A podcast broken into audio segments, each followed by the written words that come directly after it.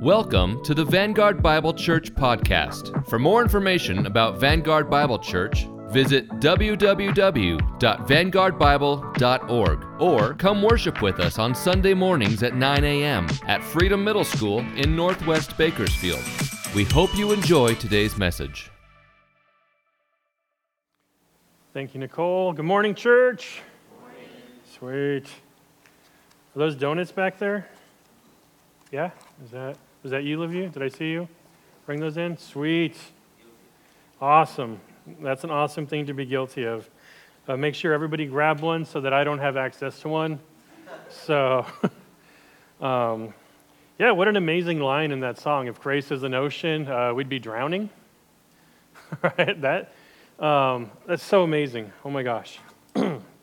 so, this morning, uh, we're going to be talking about glory. We're going to be talking about glory, and it's not, it's not too uncommon when we're talking about glory to think about sports. Um, pops into my head immediately, and I think a lot of us, we think about sports. Even Paul uh, uses this analogy of sports all the time, and he talks about the Christian life is like running this race, and you want to run it awesomely. And you don't just want to run it, but you want to run it to win. Like you're doing this for this prize, which is which is Christ. And he says this as an encouragement, right?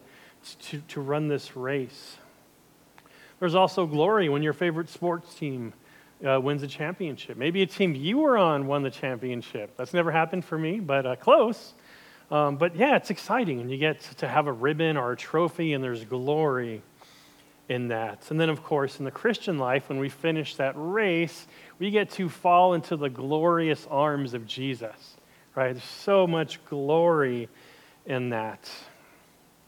But hey, uh, we're not there yet. so um, I don't know about you, but we exist in a world, in a reality in our lives that uh, we're not finishing much of anything. Certainly not a race, right? Or something insanely incredible. You know, I mean, we do some incredible things and we have some incredible accomplishments, but they are few and far between. We wouldn't describe our daily existence as being glorious, right? We live from, from glory to glory in some respect. And so this got me thinking, you know, as, as a lifelong uh, hockey fan, um, I've got to see my favorite team, you know, win a championship and achieve glory, and, and, and it was great. But when I think about like the average hockey player and, and what, what the glory is in a hockey player, it's not always about winning a championship. I think of things like sacrifice, right, and pain and toughness. And so um, when I think about these things, I think of Ian LaPerriere. Ian LaPerriere, you guys have never heard of him, right? And so um, as you can see, uh, his nose and his face face two different directions. That is, that is permanent. That is not a broken nose. That is the way his face now looks. Um, he is one of my, my wife and, and mine uh, favorite hockey players, and we have a son named Ian, so, you know, we, we really like Ian LaPerriere, but by some standards, some would, someone look at his face and say, oh man, you know, I want to be nice here, but also it's kind of ugly. Looks kind of ugly. And yet, in that ugliness is his glory, right? And so I remember back in 2010 in, in the NHL playoffs, um, the, uh, the opposing team, their defenseman lined up for a slap shot. I mean, just had time, space, brought his stick back. He's going to hit this puck 110 miles an hour. And as he was doing that, Ian LaPerriere dove in front of the puck and blocked the puck with his face. And there was blood everywhere. I mean, and it doesn't help that the jersey has white on it, and it's white ice. And so, as he's leaving the ice, just a trail of blood everywhere. And that's not the first time he had done that, or the last time. Actually, this was not the first time, it was the last time that he ever did that because doctor said, you can't take one more puck to the face. And so he retired. And after that season, he won the Bill Masterton Award for excellence and leadership. Although every hockey player will tell you, who cares about the award? Right? The glory uh, uh, of Ian was in his ugliness. right? The glory was in a face that was so ugly because he put his teammates above him. He put others above himself and sacrificed them for them. And so his ugliness was his glory. And so I don't mention that this morning to try to convince you to watch hockey. We can have that conversation later. And I'm not trying to convince you to get in, in the way of a 110 mile an hour slap shot. Don't do that but to recognize that the glory of God is everywhere, even in ugliness. Right?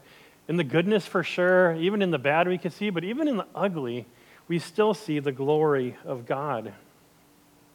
And today we're going to finish John chapter 13, and our sermon is called The Good, the Bad, the Ugly, the Glory. Let me pray for us before we start.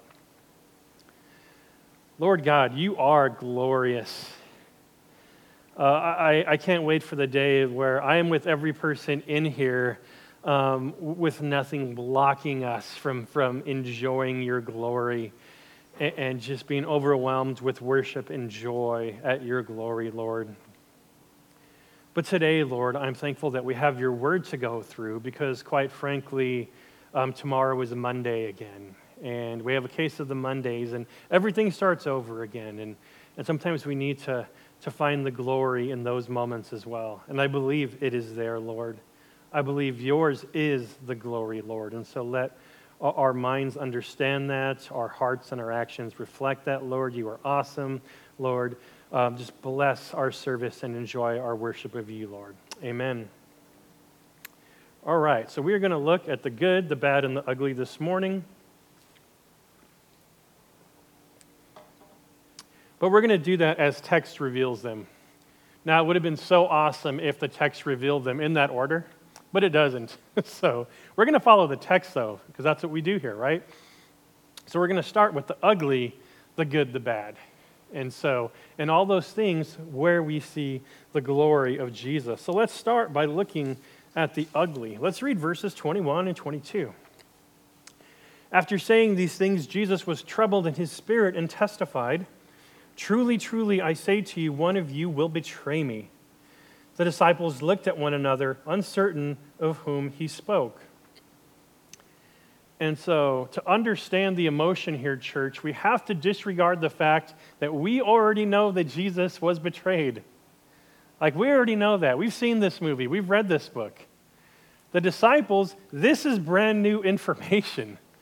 This is the most incredible, like, shock to them. Jesus is going to be betrayed, and it's one of us. And so they, they are in absolute shock. And, and, and, so it says in Mark 14 19 of, of this same event, they began, speaking of the disciples, they began to be sorrowful and to say to him one after another, Is it I? Is it I, Jesus, who's going to betray you? And so they all look inward all the disciples look inward, like, oh God, please don't let it be me. Please don't let me betray you. Because to them, as they looked around the room at all the other disciples, they had no clue that any of them could do something so ugly. And so they questioned themselves because they know themselves, just like we do. And we know we have an ugly side. So they're just like, Lord, please don't let it be me. So let's continue reading in verses 24 through 28. So Simon Peter motioned to him to ask Jesus of whom he was speaking. He's talking to John. So that disciple, leaning back against Jesus, said to him, Lord, who is it?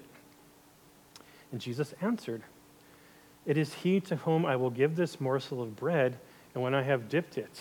So when he had dipped the morsel, he gave it to Judas, the son of Simon Iscariot. Then after he had taken the morsel, Satan entered into him. And Jesus said to him, what you are going to do, do quickly. Now, no one at the table knew why he had said this to him.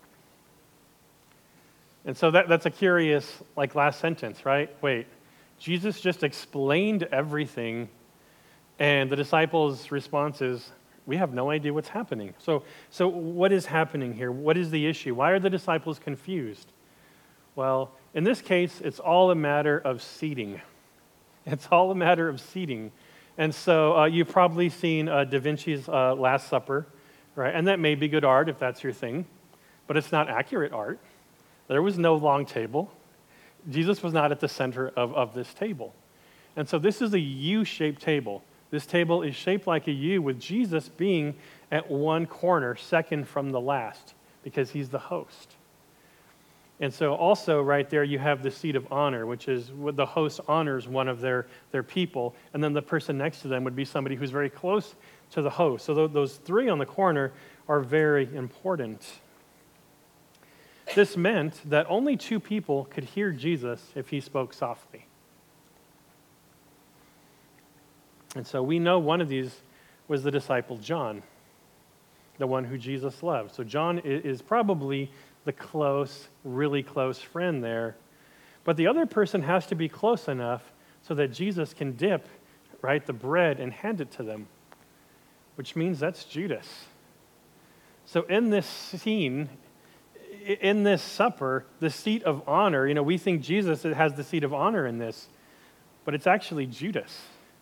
Judas is the one being celebrated. He is the one that has the seat of honor here. In fact, even just the, the, the, dipping of the bread and handing it to somebody was showing honor. Like, he, even if there was confusion about, well, who's the one being honored here? The one that got the bread, that's showing like this, this is the person of honor and respect. So, with this seating arrangement in mind, what it says here is that Peter is trying to get the attention of John. And we don't know where Peter is, but you can imagine, we, just from what we know about Peter, you know, Peter's just trying to get his attention, right? Ask him. Ask him. Ask him who it is. And so Jesus does tell John and, and explains the bread and who I give this to. And so even though John knows, he's probably the only one who knows at this point. So when Jesus tells Judas to go, do what you're going to do quickly, the disciples have no idea what's going on because only John knows at this point. And so what we have here is this ugly, ugly scene of betrayal. But where's the glory in that? Right? That's what we want to find. Where's the glory in this ugly scene? And to understand that, we need to go back to verses 18 and 19, where Jesus says, I am not speaking of all of you. I know whom I've chosen, but the scriptures will be fulfilled. He who ate my bread has lifted his heel against me. That's key. I'm telling you this now before it takes place, that when it does take place, you may believe that I am he. So Jesus begins by quoting Psalm 41. Psalm 41, verses 9 and 10, as we heard earlier. Even my close friend in whom I trusted, who ate my bread, has lifted his heel against me. But you, O Lord, be gracious to me and raise me up that I may repay them. And so this psalm refers to Ahithophel. Don't know if we're pronouncing that right. So Ahithophel, right, he betrays David. Right? Absolutely horrible story, ugly story. He betrays David and feels so guilty that he hangs himself. And so Jesus says in his response if they are really listening to what is happening, He's telling them what is happening by quoting the psalm.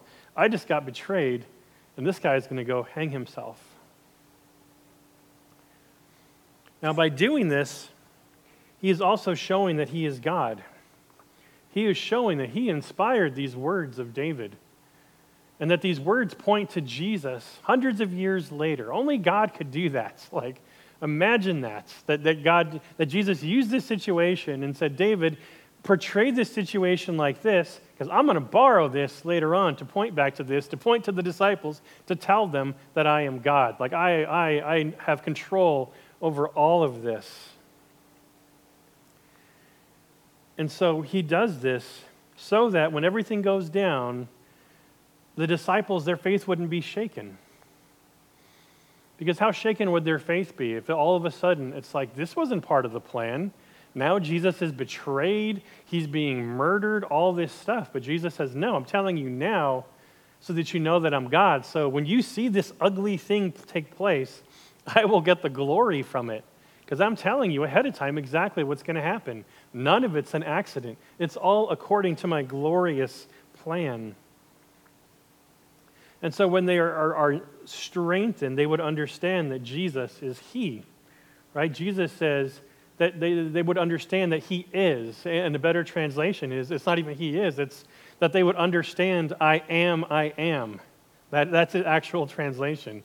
Like when this happens, there's going to be no doubt, as ugly as this is, this is going to be the moment where you guys figure it out. I am absolutely God. Everything that happened was because I am God, and this was for my glory. In fact, with this in mind, when Judas leaves, in verses 31 and 32, it says, Now is the Son of Man glorified, and God is glorified in him. If God is glorified in him, God will also glorify him in himself and glory him at once. So, uh, five times glory in, in two verses. Five times the word glory is used in this horrific situation, this ugly situation. The intent of the ugliness was glory, glory, glory, glory. Even the betrayal, the trials, the beatings, the mockings, the blood, the death, glory. And the ugliest moment in history, the cross, glory, holiness, love, mercy, righteousness sovereignty, glory in the ugly, right? As it says in Isaiah, by his stripes we are healed. Very, those stripes are ugly flesh opening stripes across his back and blood squirting out, gore. Gore that is glorious, even in its ugliness. And we can find strength in that ugliness, strength in the ugly. The ugliness of this betrayal should encourage us. This should give us great strength. God can use whatever you are going through for His glory. This means if we look around the world and there's a lot of ugliness, right? Violence, racism, murder, the murder of babies, sexual sin, COVID. We don't break. We are not discouraged we are encouraged. Right? We, we look around, no matter what comes across our news screen, we are encouraged because God is in control and all things are happening for his glory. In fact, we will see in John 16 33 in a few weeks, it says, I have said these things to you that, that in me you may have peace. In the world you will have tribulation, but take heart, I have overcome the world. And so the ugliness of the world should not shock us, right? There shouldn't be a time when we're like, oh, things are so bad, they're, they're getting worse. That, that should, yes, Jesus already said that. Like Jesus said, be encouraged. I'm already telling you it's bad. It's ugly. So what? Like, I've overcome that. I've seen the end. I did all this. You now have peace in me if you want it. Well, all this is happening. This is why Charles Spurgeon famously declared, I have learned to kiss the wave that throws me against the rock of ages. And so, no matter what ugliness is in your life, we should, we should embrace that. We should find the glory in it, the glory that, that points us to Jesus. If something bad is happening and it draws you to Jesus, that's glorious. And so we have to think about those things in that light and even look at the ugly situations and ask, how, where, where's the glory in this? In fact, we see this truth again immediately in verse 33, where Jesus speaking says, Little children, yet a little while I am with you. You will seek me, and just as I said to the Jews, so now I will also say to you, Where I'm going, you cannot come. And so the ugliness becomes worse. The ugliness becomes worse here. Not only is one of them going to betray them, but now Jesus is leaving them? Right? The one who called them is leaving them. The one who they are following and have followed for years says, You guys can't follow anymore. So, again, put yourself in their emotions. All this is within minutes. Jesus is going to be betrayed. It's going to be one of us. Jesus is leaving, and we can't follow him. So, where's the glory in this? What is good about this? And I think there, there's something very good about this. So, let's look at the good in verses 34 and 35. A new commandment I give to you, that you love one another, just as I have loved you. You also are to love one another. By this, all people will know that you are my disciples if you have love for one another. So there are two parts to this good that come from this ugly, heartbreaking situation. And they're in this new commandment to love one another. And if you're familiar with the Old Testament, you're probably saying, dude, like it already says that in the Old Testament, right? To love one another, to love your neighbor. Yes, but also no. This is a new commandment. So, what's so new about this commandment? Well, the example and the aim. First, we have a new example in Jesus Christ. And so this isn't just love your neighbor. It's not general, it's not vague, open for interpretation. It is to be done in the greatest example of love of all time, Jesus Christ. Like, this is a new commandment. Love your neighbor versus love someone like Jesus Christ is an entirely new commandment. An entirely new example. This means loving by serving humbly and sacrificially. The aim here is now one another. The aim is one another. And so this is not a license to now be a horrible neighbor. No, love your neighbor, be an awesome neighbor. But you are to love one another like Jesus loves you. And so, this aim, I think we miss this sometimes. Yes, love your neighbor. But the love in here should be way better, way more awesome than the way you love your neighbor. It should be so crazy awesome that when people see it, they recognize what's up with these people. Look at the way they love each other. And so, what happens here is this example and this aim create a new community. And this community is the church. And so, what we find here is Jesus basically establishing the church. This is that moment. And so, yes, it, it, the ugliness, the, the sadness of it is, is that Jesus is leaving them. But Jesus is not leaving them alone. Jesus is leaving them with each other. Jesus is not leaving them alone, He's leaving them with each other so that they can function as Him to each other, to love each other as Jesus has loved them. And this will be to His glory his glory. And people will know the God you serve if you treat others like Jesus has treated us. We get the family, so thankful for this family, and God gets the glory out of this. Every time we meet, God is being glorified by you group of people in Bakersfield that meet to enjoy Him and worship Him. So, the way we treat each other is a sermon that we preach. The way we treat each other is a message that we communicate to the world about what we believe. And if we believe what we believe, then we love one another. R. Kent Hughes summarized this message by saying, It was as a band of brothers and sisters that the church conquered the world. It was a glorious band of brothers and sisters that sailed the oceans and marched the continents to both dungeon and throne with the good news of Jesus Christ. One of the reasons they succeeded is that mankind, severed from one another, longing to come together, witnessed real love among followers of Christ. And so that love for one another is the mark of a follower. That's what marks us. If you're not sure if you're a Christian this morning, or if you're not sure if somebody else is a Christian, this is the go to. What do you think of the church? Do you, do you not come to church? Right? You know, what do you think about people at church? Are you as excited as I am to see you guys? Do you love one another?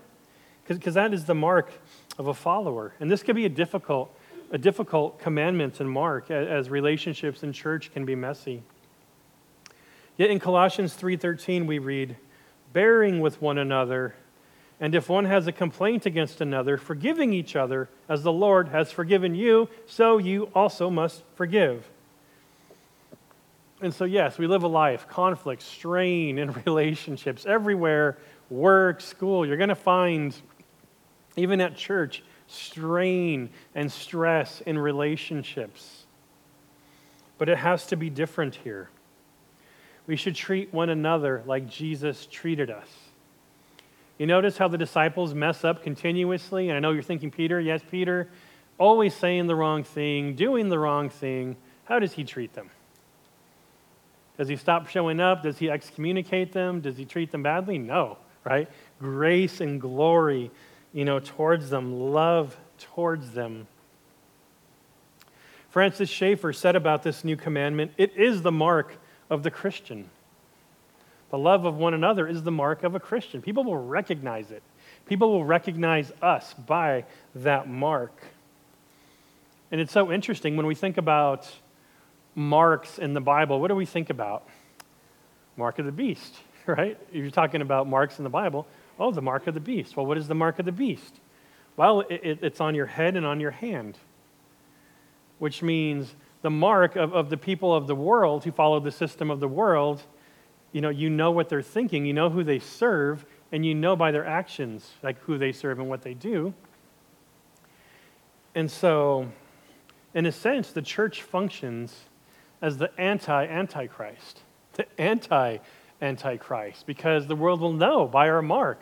By what? People know who we love, right? People know who we serve. And with our minds and with our hands, people will know these people are different. And so, by, by loving one another, it points to reality outside of the beast and the system of this world, the system where we love one another and we will take a puck to the face for one another if we have to. Because our, our, our family and our love of Jesus is so much greater than our love for the world or its systems. Now, as great as that sounds, this passage still ends on a bad yet glorious note. And so, the bad verses 36 through 38. Simon Peter said to him, Lord, where are you going? Jesus answered him, Where I am going, you cannot follow me now, but you'll follow me afterward. And Peter, classic Peter, he says, Lord, why can't I not follow you now? I will lay down my life for you. Jesus answered, Will you lay down your life for me? Truly, truly, I say to you, the rooster will crow will not crow till you have denied me three times. And so Peter is pushing back against Jesus. And it's hard to read. It's cringy. That's what we'll call it these days. It's cringy. You want Peter to just stop. Right? You want to shake Peter and just say, please, just listen to Jesus this time. You don't have to fight with Jesus. Peter, we've seen, is the only apostle who, who finds it necessary to rebuke and reprove Jesus consistently. And so we just want to tell Peter, no, stop, just listen. And he says he will die for Jesus. And so Jesus' response to Peter, well, first, his first response um, was, hey, look, you can't come now, can't follow now. Hey, but later you'll follow. Perfectly reasonable, honest, reassuring answer. Okay, oh, so we'll get together later. All right, cool. Jesus, you know, he, his words are perfect, they're gold. I can trust that. Not Peter because he continues pressing Jesus, makes Jesus say, Look, look, you who would die for me tonight, you're actually going to deny me tonight. And so it goes from bad to worse. So Judas betraying Jesus, Peter's going to deny Jesus by morning. And in Matthew 26 31, we read, Then Jesus said to them, You will all fall away because of me this night. For it is written, I will strike the shepherd, and the sheep of the flock will be scattered. Every one of the disciples will fail and fall. Every one of them will fail and fall within hours. Where is the glory in that? The glory is in the fact that they come back. The glo- it's the fact that they come back. Remember, Jesus said in chapter 6, He's not going to lose any of the sheep, right? He's like, Yeah, Father gave me the sheep. I'm not going to lose any of them. I'm going to raise them on the last day. And so he will save the sheep, even if they are scattered. They're not lost, right? Scattered does not mean lost.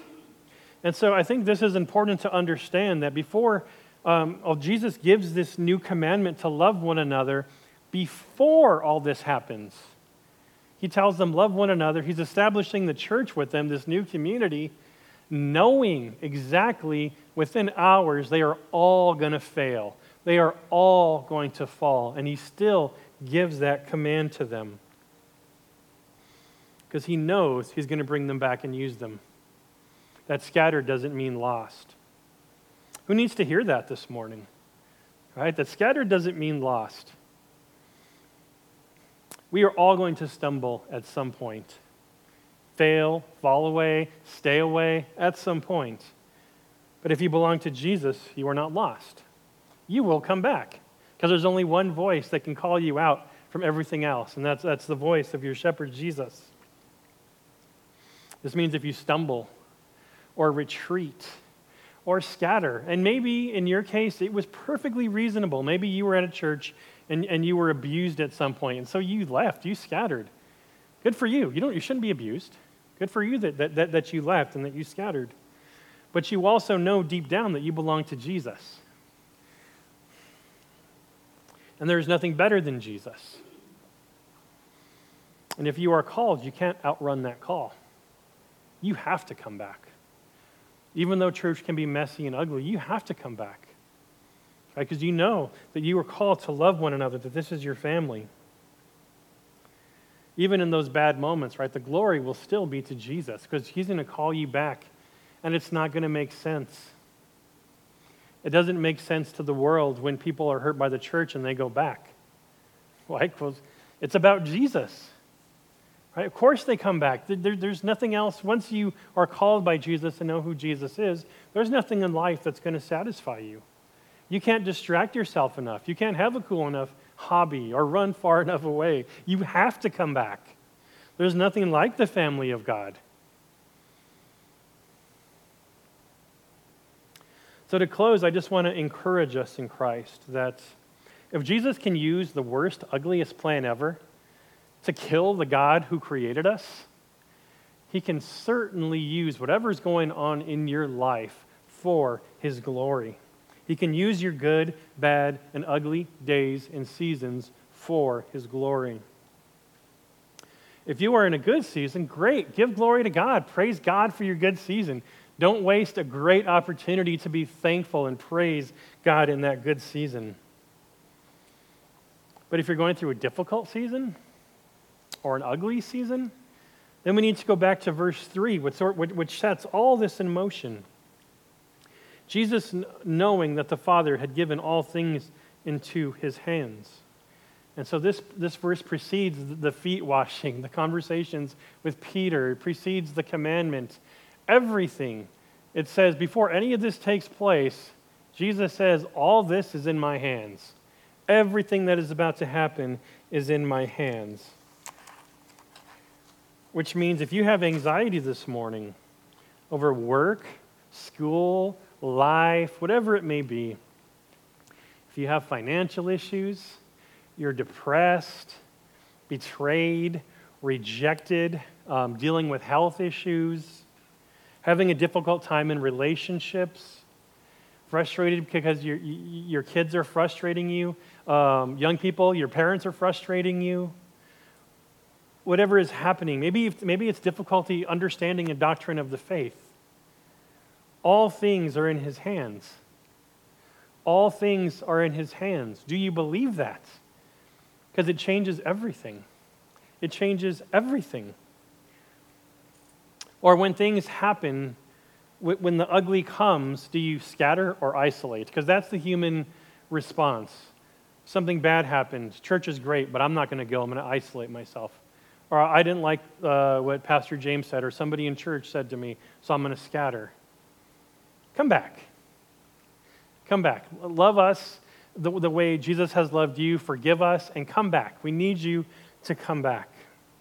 Here's the reality whatever you are going through, Jesus already took your worst moment. Jesus took your worst moment.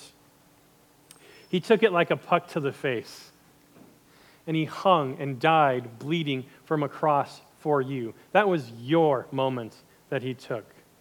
And he did that to be your hero. And he did that to be your savior. So no matter where you are, good, bad, or ugly, it is all in Jesus' hands, and it is all to Jesus' glory. Let me pray for us. We hope you've enjoyed this Vanguard Bible Church podcast. You can find more sermon messages online at vanguardbible.org. Have a great week, and we hope we'll see you soon.